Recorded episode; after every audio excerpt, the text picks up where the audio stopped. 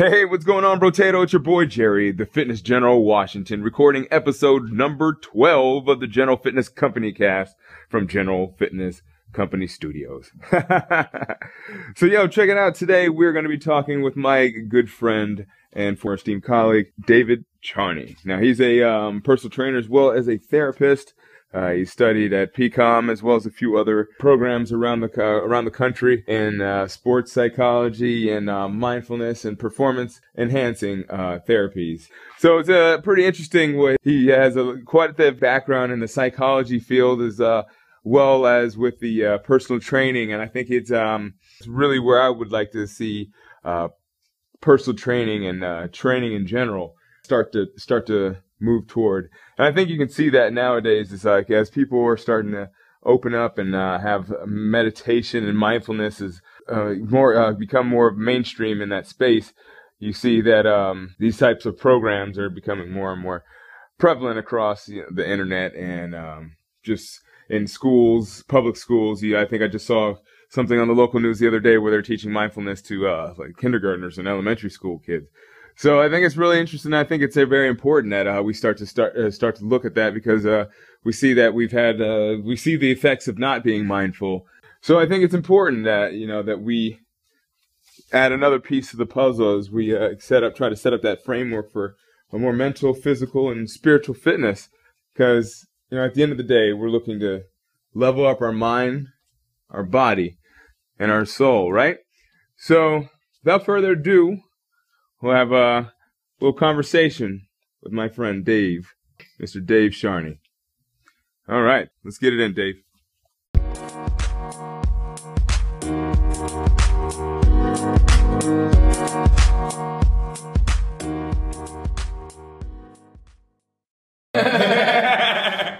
Man. The place looks good. Thanks, appreciate it, man. So, uh, what are we talking about? Mindfulness, my man. All We're gonna talk about mindfulness and uh, pain. I really don't have like a ton on terms of like. You lead, you topic. lead, you lead the charge. Yeah, man. I'm just gonna it pretty there. much go from like the the, the the jump. Just kind of ask you about like mindfulness and your your perspective on it. Yeah, kinda yeah. flow From there. Good. Since you're the the mindfulness guy. I, I've, I am the mindfulness guy in many circles. You're rolling.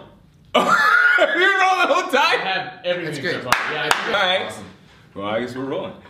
So hey, so we're here. We've got our boy Dave Charney over here talking about mindfulness with us over here at General Fitness Company. Yeah, I'm Dave Charney. I wear a lot of hats, but uh, I teach mindfulness in a variety of settings. I usually call myself a mental skills coach when I'm working with athletes. I do just like general mindfulness training for kids as young as kindergarten all the way up to adults, groups, individuals, one on one. Um, stuff along those lines. So I do a lot of like performance enhancement using mindfulness. Okay. Um, but from there, that's kind of my entry point in. And from there, I've jumped off into doing it as more of a kind of a well-being, wellness Okay. um, type of intervention. Well, that's cool. That's what's Yeah. up. So, like, what kind of like what people normally come come to you and like seek your help? Like, you have a typical? Yeah, client? yeah. I mean, so right now, I'm actually I, I actually go towards into the community. Okay. Um, for the most part, so I, I lead groups in schools as an outside provider. Oh, how about that? Yeah, yeah. That's really cool. So uh, I got my training through Mindful Schools. I think I might have told you a little bit about it over the years. yeah. Um, they're pretty awesome. They they have some of the best teachers in the industry. They're out of Oakland and they do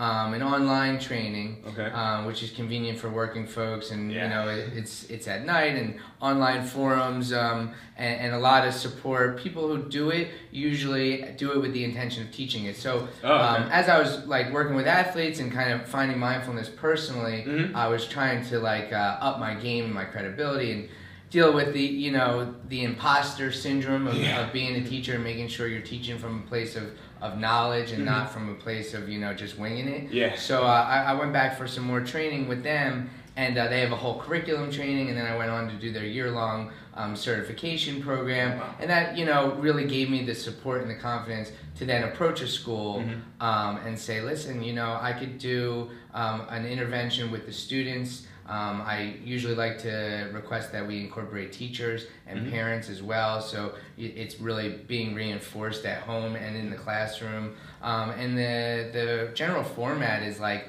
twice a week, 15 to a half hour. Mhm. Uh, usually like a lesson, kind of an activity uh, with the, with the kids. Mhm. And so I've had a lot of success with that. With that, I, I usually have just come in approached teacher friends of mine and been like, hey, you know, I feel like your administrators, your teachers, your parents would really, you know, get a kick out of this, especially the, the kids would enjoy it. Yeah. Um, so, I mean, the general idea is it's not like a behavior modification thing. It's not, you know, come in and fix my kids, they're bad, and jumping all over the walls, get them to sit still. It's really not like that. It's not a psychological intervention as far as like for specific psych- psychiatric disorders. It's not like, I got a bunch of ADHD, come get them. Okay. You know, Okay. it's okay. not like that. It's more like um, social emotional learning. Okay. So it's like getting um, people more in touch with uh, self awareness, Mhm. uh, emotional awareness. It does help with fo- focus and concentration, Of which course. you know all this stuff you can see how that would translate to athletics. Yeah, of you course, know, and absolutely. sports and training. So um, you know from from there we just kind of try and set an appropriate expectation and. You know, it's it's been uh, it's been a good ride. So I've been with fourth graders, I've been with kindergartners, I've been with fifth graders, I've done high school, um, Okay. a lot of high school sports. Um, that that's a really fun age. You can kind of talk in your own voice. Yeah. um, but you'd be surprised, like the fifth and fourth graders, you They can be kinda- yourself, and they they get it. They Yeah. don't look like they get it. They don't even look at you sometimes. Yeah. But um, the kids, are, yeah, the kids like that actually come back and, and maybe get the most out of it. So, Really? Why is that? No, one would um, you say they get the most out of it? I'm not sure. I'm not sure. It's just like the kids who look like they're listening maybe just want to look like they're listening. and, and the kids who are remember that. actually listening don't really care what they look like. You yeah. know what I mean? Yeah, absolutely. I think I remember that back in the days too. That was me. I'm in class like, Oh, that was you? No, I, I, would think, I would think you were the opposite. no, I was totally like paying attention, and then like I'd be like, when the teacher wasn't paying, paying attention, I'd be like, you know, messing around, and then the teacher would look at me Really? like. So the Jerry that I know Uh-huh. is endlessly curious with knowledge in Oh, ridiculous areas. so when did you change and start like wanting to know what people were, were putting out? Yeah, well, you know, the thing is, it's kind of it's kind of funny. Back in the, uh, I guess, yeah, since you always know me, I've always been that kind of person. Yeah. But before that, you know, I was just always kind of like focused, like with track and Ah, stuff. I was just like, let me just do this this one thing, like tunnel vision. And then like I stopped track, and I was like, whoa, there's so much more. You know, like finished, you know, I finished running in Spain. I came back to America, and I was like, oh, there's so much more out in the world, and I know so much about this one thing, but I feel like I know so little about the rest of the world. So. um like kind of you were saying it's a behavior not a behavior modification that you do but when i came to to philadelphia i was actually working in something similar to kind of what you're doing except for it was a actual program that was inside of a middle school Okay. so, so it was like you'd have your uh, your behavioral therapist that would be like um, go into this in the, into the classes. You have your mobile therapist that was like your I guess he called it the BSc. She had her her master's or he would have her his master's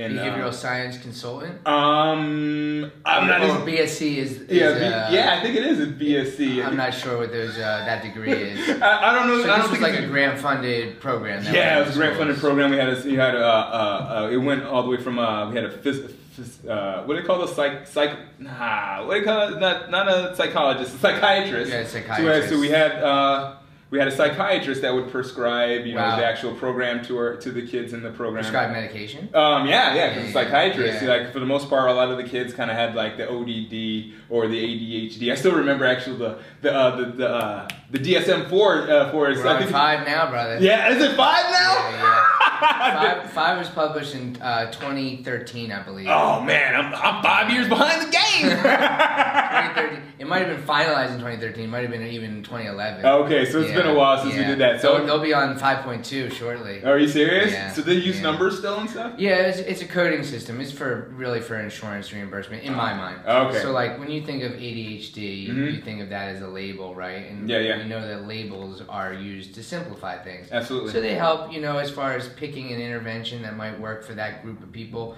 But I like to compare it to race, actually. So think about it this way: okay. not all black people are the same, yeah, true. but they're all black. That's true. Not- it's about there's a lot of variability within the group. yeah, I agree Almost more variability within the group than between groups.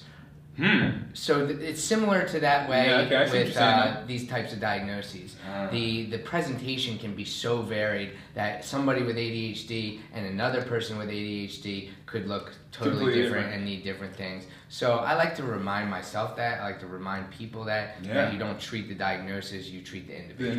individual. Yeah, it's kind of like with personal training, right? Exactly, That's what we do exactly. with personal training. Customize and personalize. Absolutely, that's true. Yeah, I guess so. It's almost like like they say almost with anything. Like I, I mean, uh, the, uh, the the buzz or whatever that people were talking about is like the spectrum with like autism, but it seems like almost everything has a spectrum. Then. Oh yeah, I, I, I agree with that personally. Yeah. But uh, there, you know, there are there are reasons for like diagnostics. Of course, yeah, It helps with, figure with something out. it helps with insurance. That's a big part of it. Um, but coming from a place of evidence-based research. Mhm. So right now there's a big push in psychology Mhm. to have research supporting your intervention. Um, there's been a there's been a big scandal kind of around um, repl- rep- replica- uh, replicated studies. Oh. Um, so basically, they, they went and replicated a lot of studies And and, found that they didn't find the same results. I found, you know what? I actually heard something like I was. I'm a nerd, so I was uh, watching, watching, listening to Planet Money. Believe it or not, they I don't know what that is. You never heard Planet Money? Check it out, NPR Planet Money.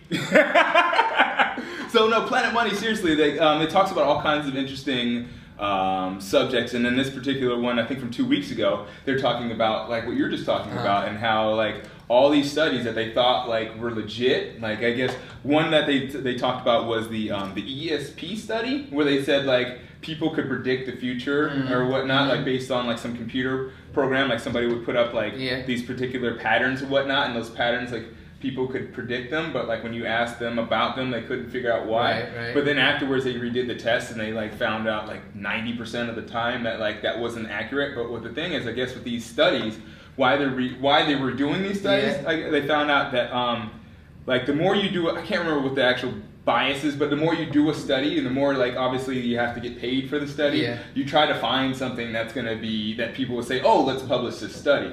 So what happens if you find if you do something like that ESP study, you like, all right, you don't find conclusive results, you don't find conclusive results, you don't find conclusive results, and you find something that looks like it could be something, and it could be interesting, and then because it's interesting, you put it out to the publishers or whatnot, and they're like, "Oh, that's interesting," and then all of a sudden you got yourself a study. Yeah, I, I think there's a lot of in the social psych kind of a controversy. There's a, a little bit of that kind of researcher bias stuff. Um, you can alter p values, which is like the the effect size essentially. Oh, man, so, p-values Yeah, yeah, statistics so- on us. Stats so, one and I two. you know, it's that type of stuff. It's not always like the world is gray. Yeah, of course, It's not yeah. always that like this definitely works all the time, and then now we, this new study says it, it never worked. Yeah, you know what yeah. I mean. Mhm. So um, you know that was a big kind of a, a pushback on us and saying you know you better check check yourself and Check make sure work. what you're putting out actually works and being able to prove it. So it, it's hard. Yeah. Because research um, is trying to take a splice of reality, but Yeah. you know, there's observational data which is not as well respected, and Mhm, mhm. um, anecdotal Yeah. evidence. I heard my boy did blah blah blah. Exactly, exactly. So, you know, being able to support what you're doing with evidence is important, and so some of the some of the time that kind of narrows down what you offer people. You do what's called some of these manualized uh, treatments, which mindfulness gets into too. So, like for instance, the Mindful Schools curriculum is a is a manualized therapy. Therapy Uh-huh. maybe not the word. It's a manualized intervention. Week one, you do this. Week two, you do this. But what I do is I'll adapt it and change it and use my own voice. And you know, I'll just you know, if, if week two is mindful breathing, Mhm. depending on the room, I might bring in a different kind of an activity. So there's wa- the ways of moving it around. You can't do that in a, in a study. No, you can't. It changes the fidelity of the study. That If, makes sense. if Dave's doing the curriculum totally different than Sally's doing it, how can you compare students in those two? No, that's true. Yeah, it's like comparing apples Yeah, and oranges, more yeah. or less. So you know, there's part of that, and then the, this idea of like, so in pharmacology, you need like three randomized controlled trials that prove that a, a medicine works. And so right now, a lot of psychotherapy is being subjected to those types of standards. Mm, okay. um, so in order to say it's an evidence-based treatment Mm. um, and, and being used in a, in a medical field, and then dealing with in, in insurance as far as parity laws. So right now, with health insurance, at least since the Affordable Care Act, they're supposed to get reimbursement. Providers are supposed to get reimbursement the same way that they get it for medical interventions for mental health. Oh, now that's not always the case. yeah, it doesn't really happen. it's hard to find. Um, but you know that's the idea. So if that were the case, you'd have to have evidence-based uh, therapies, and so Ah. you know cognitive behavioral therapy is one of the ones that stands out as a really reputable uh, therapy, and it works really well. My personal style is to adapt and customize and personalize. Um, from there though, but I'm not coming from nowhere. I'm coming Yeah, from yeah, you've got your that- foundation in that has exactly, That makes exactly, sense. has some support. Oh, there you go. Well, hey, we got our boy Dave getting it in, and you know what happened? I forgot to record on my phone.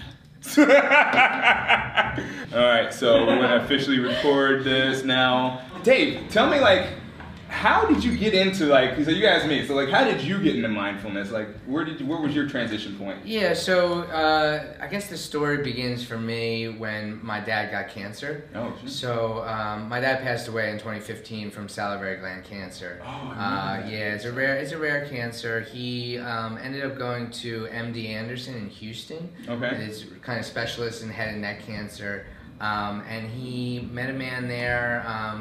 Kind of they have a wellness program and they had recommended um, mindfulness meditation as one of the many things they tai chi Mhm. um, you know all kinds of stuff that they threw threw at him to kind of support him in addition to the medical Yeah, treatment that he was getting and uh, it sounded pretty cool at the time i was getting my master's at temple in sport and exercise psychology Okay. and um, just kind of learning and absorbing. I, I had been a coach. I know I know how to motivate people. You know that kind of thing. That's Mhm. kind of natural when you've been an athlete as well. Yeah, absolutely. Um, so I, I, I was like listening to his recordings too, and kind of seeing what what this was all about. Uh-huh. Um, he came home and actually did an eight week course through Jefferson. Okay. uh, over in Cherry Hill. so did you like? Did they also do like some kind of mindfulness? Oh yeah, yeah, yeah. So Okay. Jefferson, and then he did Penn, which I later did as well. Okay. Penn does the eight-week foundations for mindfulness, and it's geared towards stress management. And it's, it's pretty. It's a manual. It's manualized. Okay. Um, but it's not part of a research study. Okay. And um, it's uh, it's it's pretty intensive. You're there for like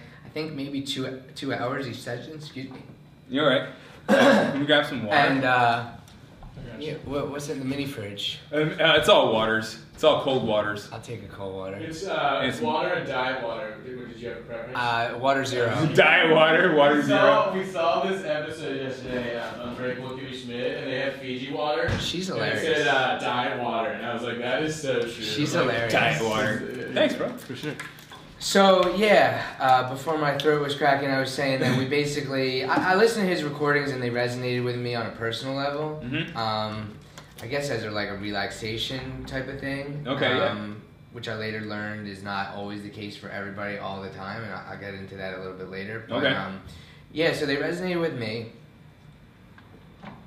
I also they resonated with my schooling and thinking that I thought this would be awesome for athletes. Okay. Um, little did I know that like some people were doing that. Not a lot of people though. This was like 2010. Um, so Okay, I yeah. definitely want to shout out like um, Catholic University of America, uh, Dr. Kaufman, Dr. Pineau, Dr. Glass. They were they were working on research on this um, already. Who's what's um, Dr. Glass's first name? That sounds familiar. uh, Carol. oh, was she at PCOM?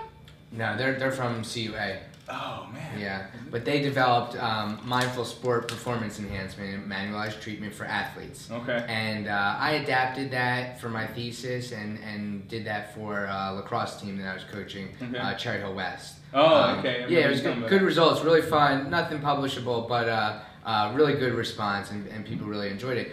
But I mean, let's let's rewind a little bit. I didn't just teach because I, I found it. I went through the eight week course. Yeah, I took some mhm. teacher trainings um, through Penn, and uh, you know, it's really important from the very beginning to teach from the basis of a personal practice. Yeah. So being told that right away, I wanted to go deep into the personal practice Mhm. so that I could be a better teacher. That was my motivation. Ah, So that was my entry point, trying to. So I was basically simultaneously learning mindfulness personally and learning how to teach it. Ah. Uh, and then cool. uh, maybe a couple years later, towards the end of my master's program, I found mindful schools, and my my personal practice took off from there because they really put an emphasis on that. They Oh. make you retake a fundamentals course before you start their teacher trainings.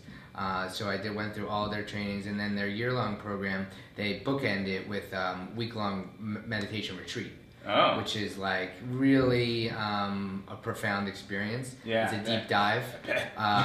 If it's a their retreats actually were not seven days of silence. We did the first couple days of silence, Mhm. and that was you know kind of the emphasis on your own practice. And I got some really amazing support from the teachers there. Uh-huh. Um, and then at, towards the end of the retreat, you do like teacher trainings, so like conferencing and. Honestly, the other people who did the trainings with me were as impressive almost as the teachers. Like Wow. really awesome people who I still stay connected with. We have forums online and, and you know collective wisdom we call it PDFs full of resources to do with kids and adults and So uh, Continuous learning. You know that, yeah, and, and then I've just kind of continued on from there. I've read a ton of books about it, and you know, it's the subtle shift happened for me where I realized that in my work, it was, and, and in my personal practice, it was more than just a performance enhancement kind Yeah. of a method. There was something more to be gained as far as quality of life and well-being and Mhm. self-regulation and honestly for me the the biggest benefits have been interpersonal Interpersonal, um, like between like, conversations. Yeah? you know uh, the way the way you view your relationships. Mm-hmm. You're kind of um, a little bit less out of your head. So I always liken it to when we're having a conversation. We want it to be, and it's hard when we're interviewing, but we want it to be between me and you. But Yeah. often what happens is I'm having a conversation in my mind about you. About you. You're having a conversation in your mind about me. And Absolutely. so there's like four people in the conversation, and it takes something away from like an authentic connection. I agree with And that. so, um, having authentic connections and, and being in relationship to people and kind of being um, more outward and less self conscious Yeah. has been the most tangible benefits that I've felt from it. You know, I can't levitate. You yeah, know? yeah, well, yeah. You're working on it though. You're still, you're still, working on yeah, it. yeah, You know, that's um, maybe that's, two more years, right? more advanced. So- but uh, that, that's definitely what I've uh, experienced. So you're talking. So I like what you're uh, what you're talking about with like kind of what you felt felt personally like with the uh, with the mindfulness. But um, explain to me like like for a, a layman for anybody that's like has no idea what mindfulness or Okay, presence sure, is all about. sure. Like maybe you know, maybe touch on that a little bit. Yeah, I mean, the most accepted definition is uh, purposely paying attention to the present moment on purpose, um, non judgmentally. Uh, basically, if you want to know how something works, you want to observe it. Mhm. So, if you want to know the way the mind works, you have to observe it. And so, that's basically what mindfulness is you're observing the way your mind works, Oh. how it interacts in different experiences, um, and then getting into the mind body connection. Mhm. So, I, I'm always asking groups that I teach, where is your mind? You know, In here? uh, and you answered it just the way I wanted to. It was a trap. Uh, Trap. Basically, basically, you know, that's your brain. Yes. But your mind could be on yesterday, on tomorrow. Oh, yes. Lunch. Yeah, yeah. So you're bringing your mind back to where your body is, and that's essentially the mind-body connection. Oh. So that's what we're working on. Um, we're doing it over and over again. And when we say non-judgmentally, it's like we're doing it gently. So it's Mhm. not like we're lock, de- death grip lock on the present moment. We Uh-huh. allow a gentle awareness so that when it does drift away, we let it, You let it. so that we can bring it back. And that's a strengthening. That's a, a skill that So we're like- developing for noticing that your mind's not where you want it to be and bringing it back. So, um, so how does like meditation play into this? Is meditation like part of that mindfulness, or is this something completely Sure. different? Sure. No, I mean, so meditation is a is a component of mindfulness. You Mhm. can't meditate without practicing mindfulness, but you can practice mindfulness in all kinds of daily activities. So when I teach mindfulness meditation, Mhm. I like to reintegrate into conversation more quickly, even at the beginning, so that people, you know, if you can be mindful in your Mhm. meditation practice, quiet in a dark room and calm, that, that's uh, that's nice, but it's not that useful if you can't integrate that into your daily In life. daily- okay. So early on, it's important to start to integrate that into your into your everyday life, your tasks, your washing dis- dishes, your conversations, your playing sports. Yeah. Um, so you know, mindfulness is a formal practice. Uh-huh. The formal practice of mindfulness is meditation. Okay. And then there's the informal practice, and that's just life. And that's just life, huh? Just living. And that's it's it's intentional living. Okay. So without intention, with an I, there is Okay. no attention. Attention can wander and flit about. If you can't um, anchor it down, we use the word anchor, Anchor. words. or Yeah, okay. anchors. Like it Mhm. keeps your attention from floating away. Mhm. You have to set an intention for what your anchor is. So for right now, my anchor is to listen to you and to respond and have a thoughtful conversation, Mhm. so that when my mind goes elsewhere, I have something to bring it back to. okay. Same way in meditation, you might use the breath as an anchor. You might use your Mm. sit bones, your feet on the floor, um, all Okay. kinds of things. You can use mantras, uh, stuff, stuff along those lines. So it's so so like with meditation because uh, you know I think that trips up a lot of people. Like people don't know what to concentrate on when they meditate. They like all the people that come to me. They're like, when I meditate, Jerry, I just fall asleep after like a minute. So like I always tell them. I mean, I have my own personal meditation practice. So like four phase meditation, firstly, essentially, and you probably are familiar with this because I think it's kind of a mixture of meditation and mindfulness. And I'm, you know. I'm coming from my from my personal training background. You obviously are mind uh, the mind guy. So I mean, for me, it's like the first part is just kind of having my like you said the intention of like what I'm gonna focus on, trying to just like relax and just focus on like all right, today I'm gonna think about like how I can maybe do something better or maybe how I can kind of like relax or whatever. And then the second part, I'll be I'll think about like you know. Um, things that make me feel good or things that I've accomplished in the past that kind of put me in a, a higher level of thinking.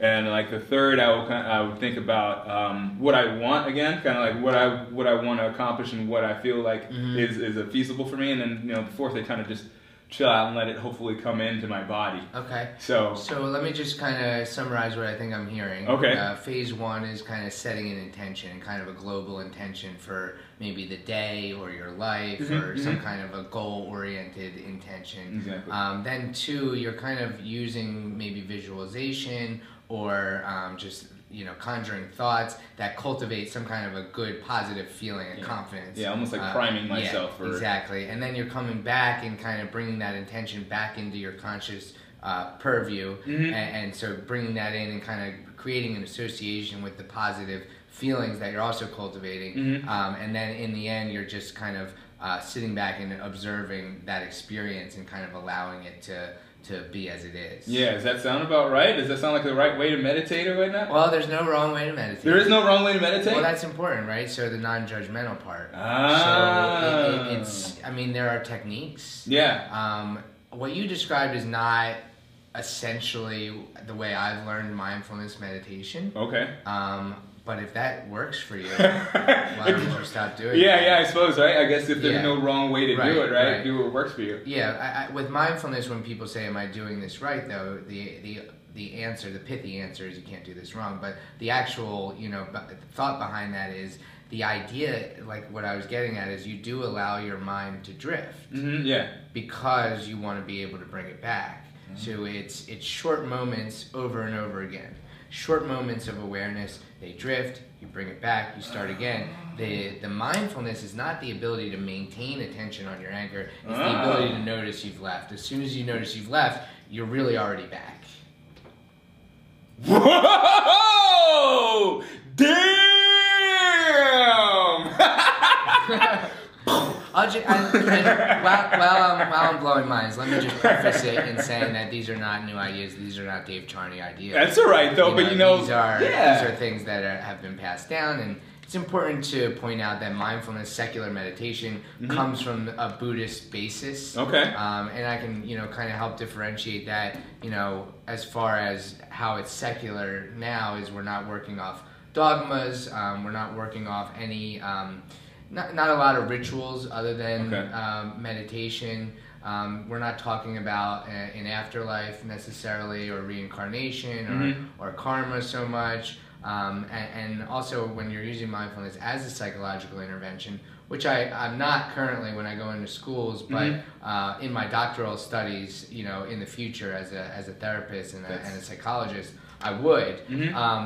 You're essentially dealing with the content of a person's mind, Mhm. and, and then you're bringing awareness to it. And then through therapy, which is different than mindfulness meditation, Okay, yeah. you can manage that and, and help to like do stuff like cognitive restructuring, where you can challenge a thought that's not helpful Uh-huh, or, okay. or putting you in, in a in a bad mind state. Um, but mindfulness itself is just the observation of that, and you know, going even further down the line, it's the observation of the illusory nature of, of mind and of self and, and of, of all these things that is not really necessarily what we would deal with in therapy.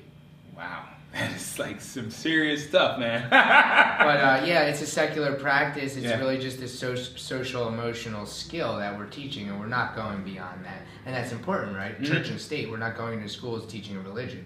That, uh, yeah, and so that's, true. you know yeah. there have been issues in in in your neck of the woods uh, Mhm. and, and all over the country. But I think in Connecticut there have been lawsuits and uh, for different mindfulness curriculums. But they, they usually win because it's it's pretty easy to prove that this is you know more of a uh, an intervention to help well being Rather than rather than yeah exactly. Oh, okay. So I have uh, a buddy down at um, at PCOM. He's a doctor.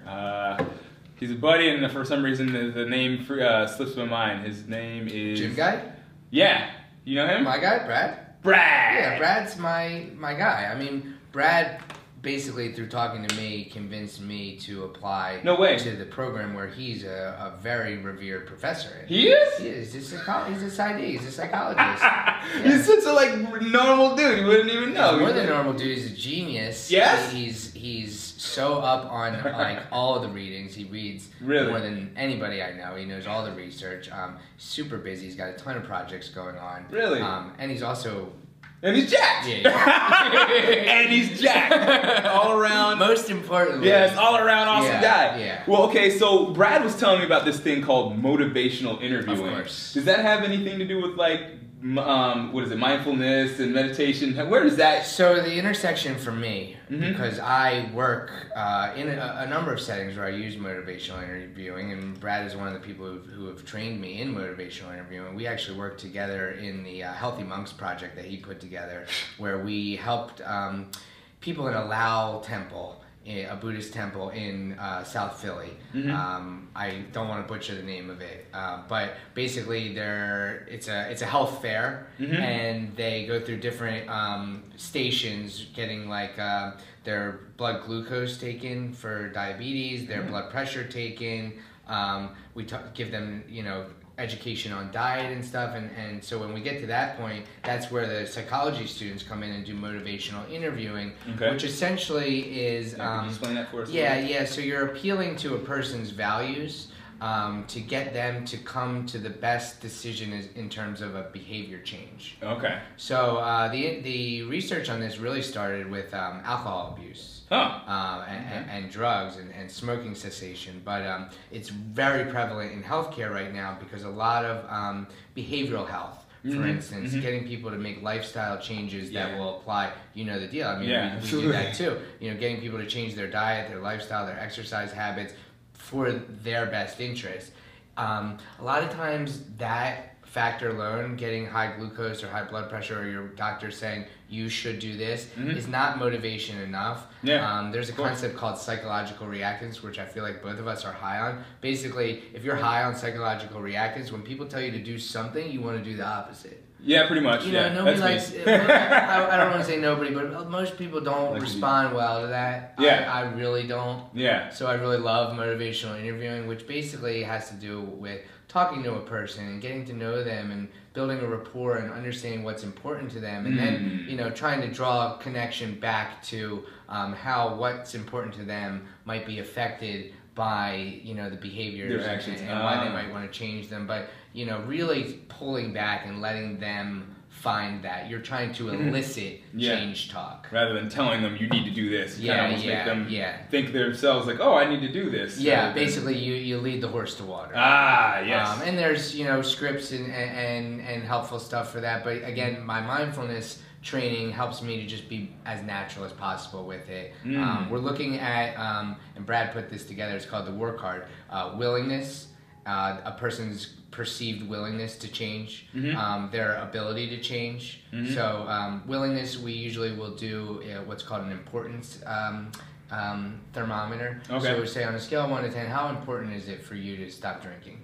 You know, and, they might say mm, 7 Uh-huh. We may we may be like, well, so seven's on the board. If they say six, we might be like, ooh, You're not ready. Come back. You ain't But, ready. but seven or above, we can move on and say, all right, so you're willing, but how confident are you about doing this from one to ten? Mm-hmm. And oh, and then with the thermometer, if they're a seven, you might say, uh, okay, yeah, so a seven, that that's pretty good. Why wasn't it a five or a six? And you say, so it kind of builds them up. They're Mm-hmm. Yeah, like, like- yeah, yeah, yeah. And, and so and you could even go the other way and say, why wasn't it eight or nine? And they Yeah. can, they can kind of divulge things that could help you know what they might need. Mhm, And you do the same thing with confidence, and they kind of let you kind of figure out, you know, what would make you more confident. Mhm. You know, it's a lot of asking questions. Um, it's a lot of summary statements. Yeah. So uh, reflective listening, making sure you acknowledge the fact that you're listening Yeah. by uh, Like kind of repeating what they're saying. Like I acknowledge the yeah, fact that you're yeah. listening. but I try to do it really naturally. Yeah, and, you know, I'm not like parroting. Yeah, yeah, yeah. Which people do, and Yeah. it's useful, but you know, yeah. I, I try to be as natural as possible. So the only intersection to me is just the interpersonal nature of things,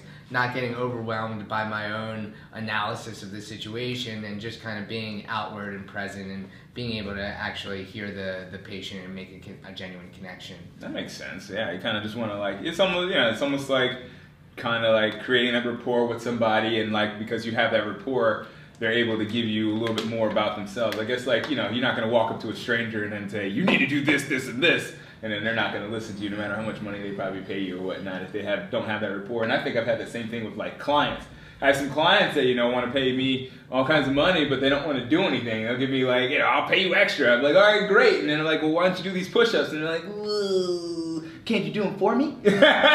Yeah, so you want to you want to appeal to what a person finds important. Exactly. What they care about in life and try to connect the behavior that you think is in their best nature to the things that they think matter the most to them. mm-hmm. So usually, you know, family is always a big one. and- Yeah. And, sometimes health isn't enough, you know? Yeah. Sometimes health isn't enough. Yeah, I agree with that. You know, it's kind of interesting like how that works. It's like everybody they want. Uh, I think my my uh, the guys I listen to, Tai Lopez. I I don't know, Tai. They don't know Tai? Well, I'm sure some people might out, out there might have watched Tai a couple times. Anyways, yeah, he says that everybody wants the good life, but not everybody gets the good life because not everybody has that mindset to get past like those motivate those those factors that might hold them back. You know, some people just can't get it done. Yeah, I, I agree with that. Um, but you know, my whole big thing is that I'm very state versus trait. So I don't Okay. think you have to be born that way. I think that can be developed and cultivated, and sometimes from the outside, and sometimes from the inside. You know, you Mhm, can you can help cultivate that yourself.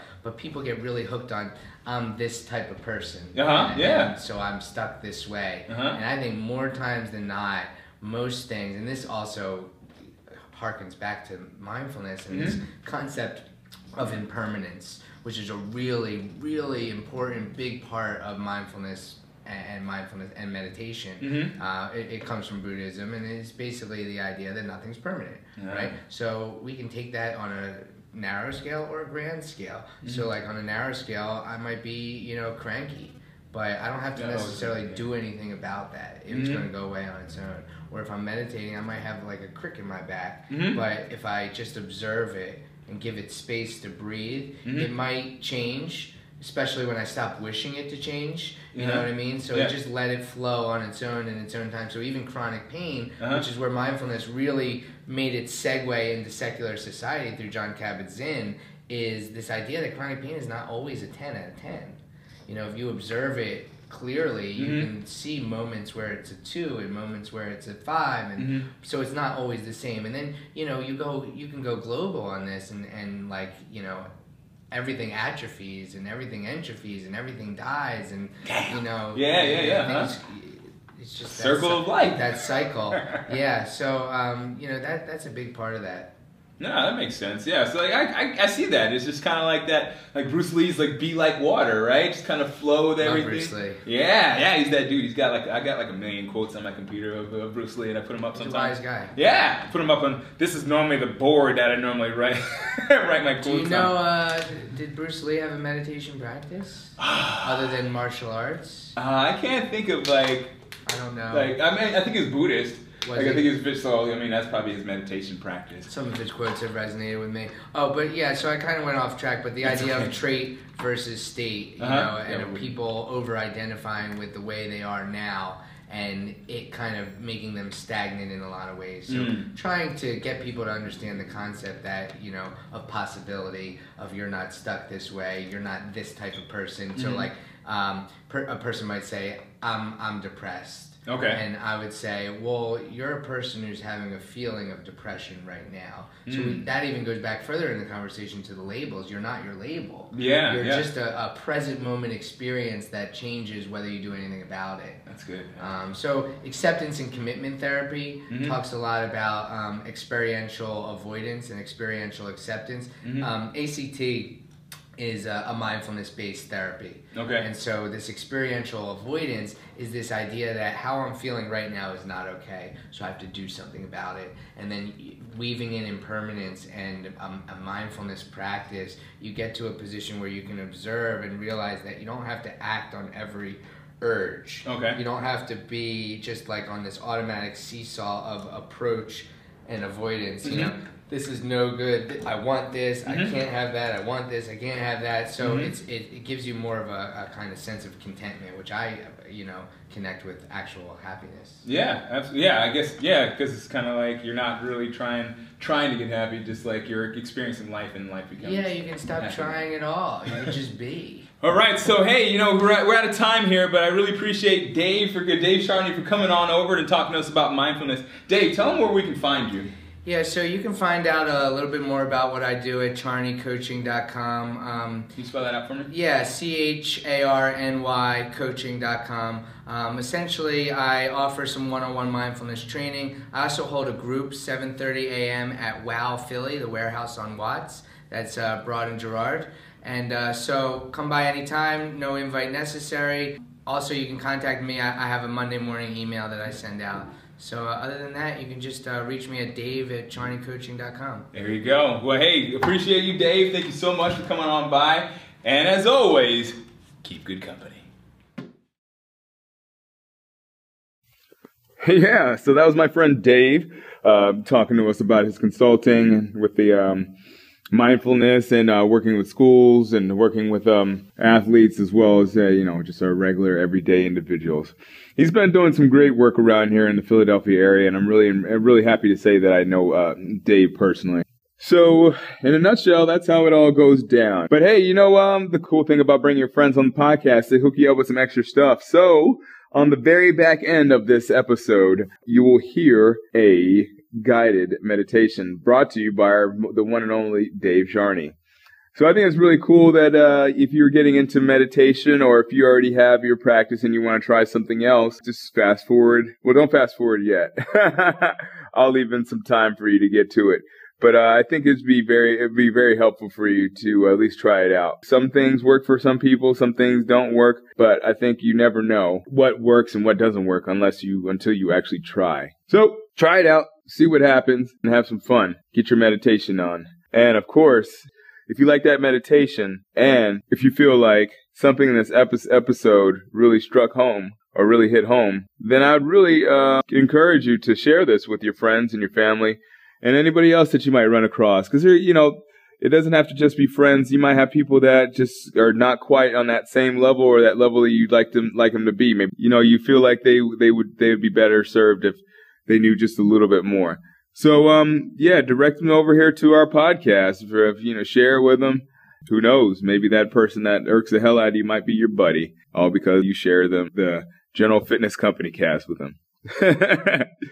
hey, I appreciate you listening, and as always, keep good company. Stay tuned for that guided meditation from Dave Charney.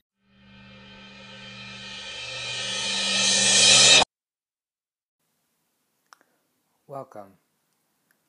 Find a comfortable seat and in alert posture, whether it be seated in a chair or on the floor or anywhere else where you feel alert and awake. Welcome to this version of a guided sitting meditation. Today we're going to continually practice waking up and returning to the present moment. We'll do this by noticing the breath and trying to maintain focused attention on the breath, noticing when our attention wanders.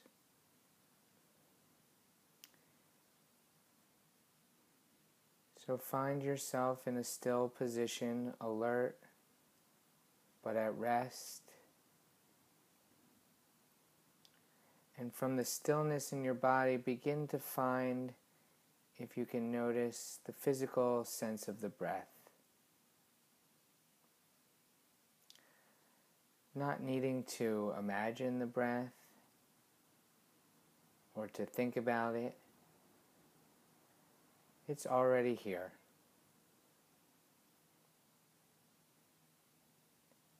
Find the place in the body where the breath calls to you. For some people, this is their belly or their chest. It also may be higher up in the mouth or the throat or even right below the nose or within the nostrils. Try to pinpoint your awareness on one single point of the breath. In a way where you can just watch it passing through that point over and over again without any effort.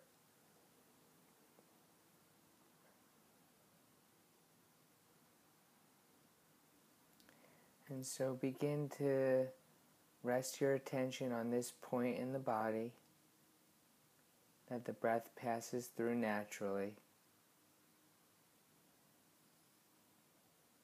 And just sit back and observe your awareness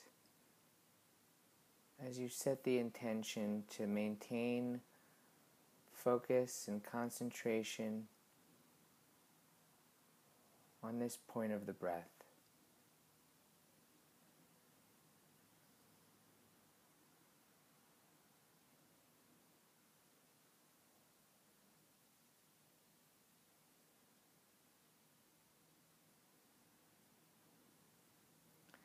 There's no need to manipulate the breath in any way. You don't need to make it deeper. You don't need to wish it to be anything other than what it is natural and flowing beyond your control.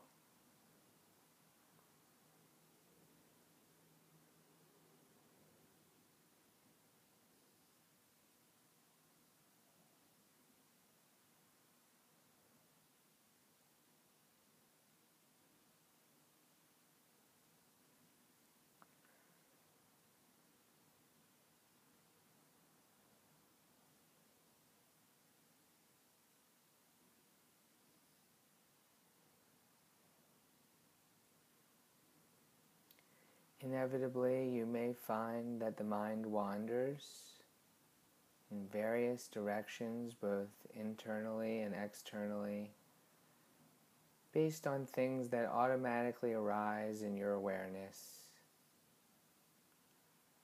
Rather than forcing them away too violently or aggressively, we can just allow them to pass by in a way that we can just continually come back to the point of the breath, allowing whatever distraction came into awareness to fade away.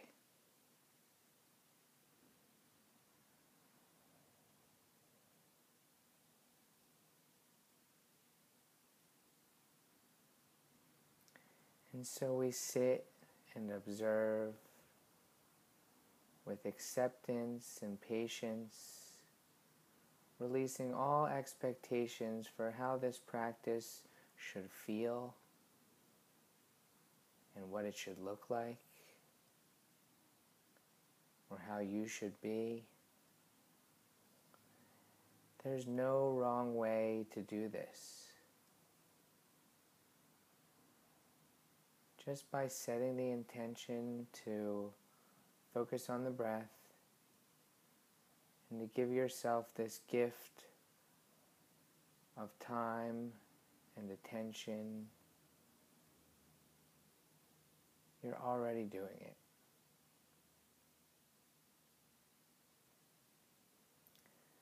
Similarly, when the attention is drawn to distraction, the moment you notice is the moment you're back.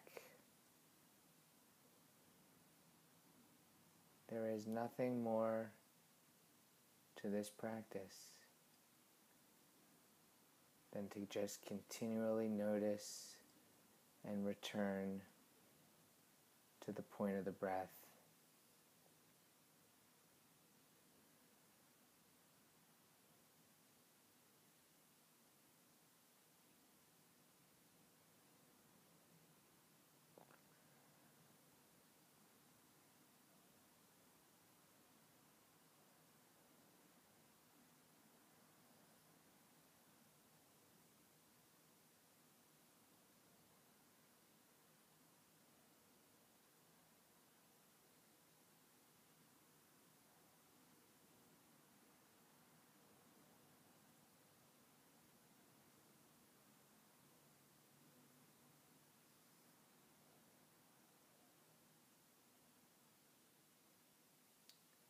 Notice if you're holding tightly to the breath and maybe loosen your grip a bit.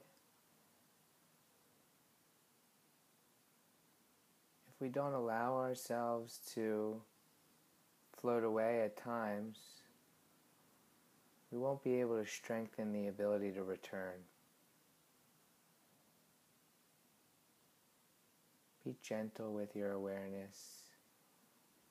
Hold your breath in the body with care and attention.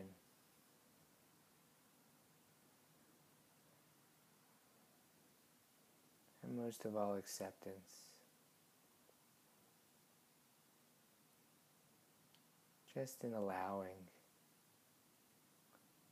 of what is, of what's present in this moment.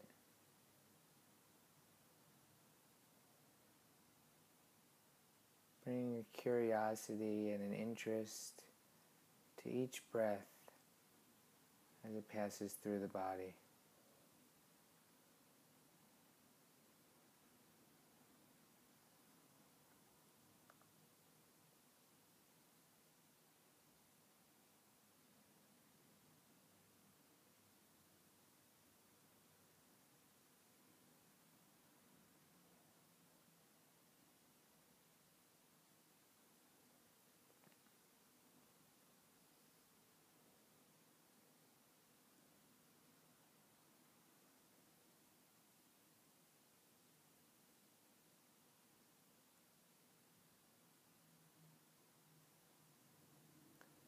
As soon as you notice that your mind has wandered, you've already returned.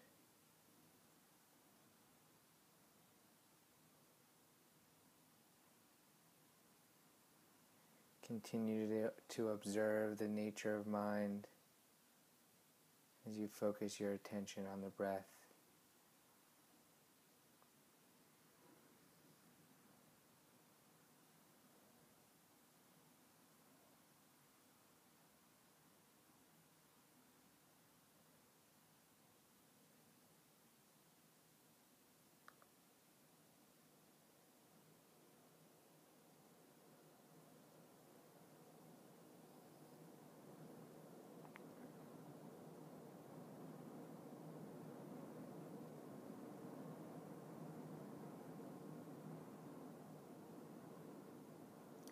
You have now completed this session of sitting meditation. Take a moment to appreciate this time and savor these last seconds before slowly blinking your eyes open and coming back to the room, coming back to your day.